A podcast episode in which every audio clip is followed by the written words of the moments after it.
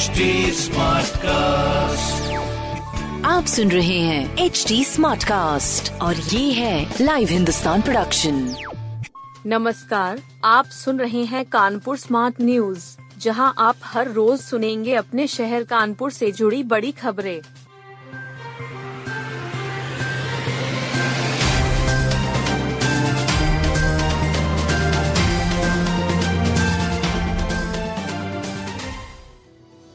मतदाता बनने के लिए आए दस हज़ार आवेदन।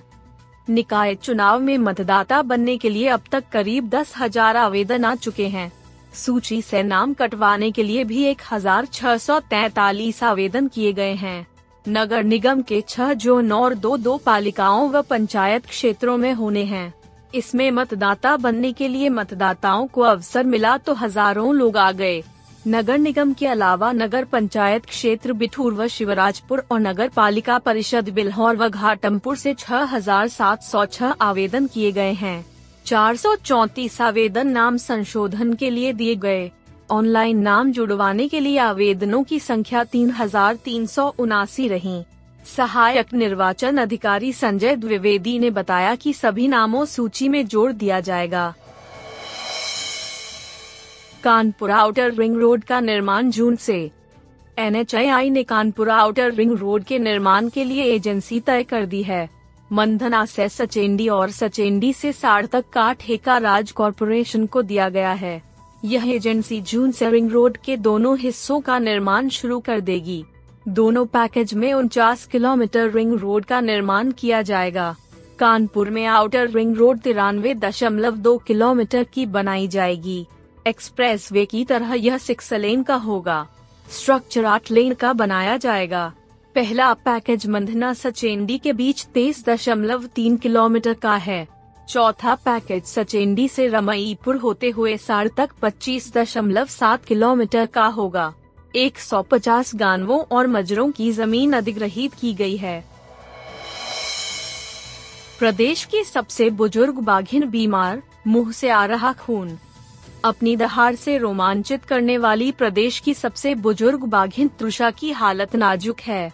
चिड़ियाघर के पीआरओ विश्वजीत सिंह तोमर ने बताया कि तृषा अपनी औसत उम्र पूरी कर चुकी है। उसके कैनाइन टीथ घिसकर टूट चुके हैं। एक माह से ऊपरी जबड़े के दाएँ तरफ़ से खून का काफ़ी रिसाव हो रहा है। इलाज कराने के लिए मथुरा से विशेषज्ञ डॉक्टर आर बी पांडे बुलाए गए थे। इलाज के लिए बेहाइश करना ज़रूरी है। अधिक उम्र होने के कारण बिना सीजेडे की अनुमति के ट्रैंकुलाइज नहीं किया जाएगा। खाने में मीट के साथ एंटीबायोटिक दवाएँ खाने का दी जा रही हैं। त्रुषा यहाँ तेरह साल से है।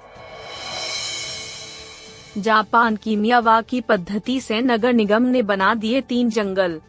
जापान की मियावाकी पद्धति से जंगल विकसित करने का नगर निगम का प्रयोग सफल रहा। इस पद्धति ने तीन साल में ही यहाँ ऐसा रंग जमाया कि तीन जंगल बन चुके। पाँच और जंगल विकसित हो रहे हैं। इस पद्धति से लगाए गए पौधों की लंबाई दस गुना तक बढ़ गई है। शनेश्वर मंदिर तिराहे के पास ग्रीन बेल्ट में दो से तीन फीट पौधे लगाए गए थे। अब 25 फीट तक के हो चुके हैं। विजयनगर के ट्रैफ़िक चिल्ड्रन पार्क तो नमो वन विकसित हो चुका है। उद्यान अधीक्षक वी के सिंह कहते हैं कि इस पद्धति में पौधे घने होते हैं।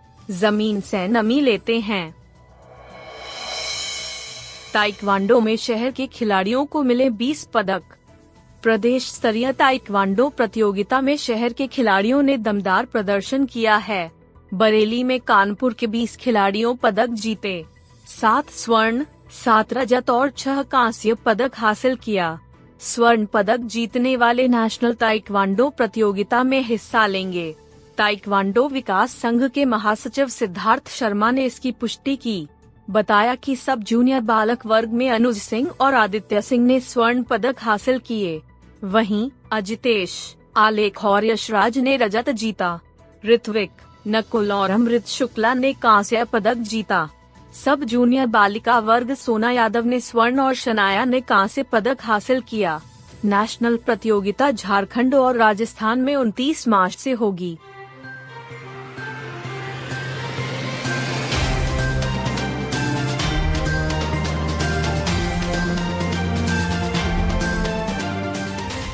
आप सुन रहे थे कानपुर स्मार्ट न्यूज़ जो की लाइव हिंदुस्तान की प्रस्तुति है। इस पॉडकास्ट पर अपडेटेड रहने के लिए आप हमें फेसबुक इंस्टाग्राम ट्विटर और यूट्यूब पर फॉलो कर सकते हैं। हमारा हैंडल है at the rate H T ऐसे और पॉडकास्ट सुनने के लिए log on to W W W dot H T com आप सुन रहे हैं एच टी और ये था live Hindustan production smart cast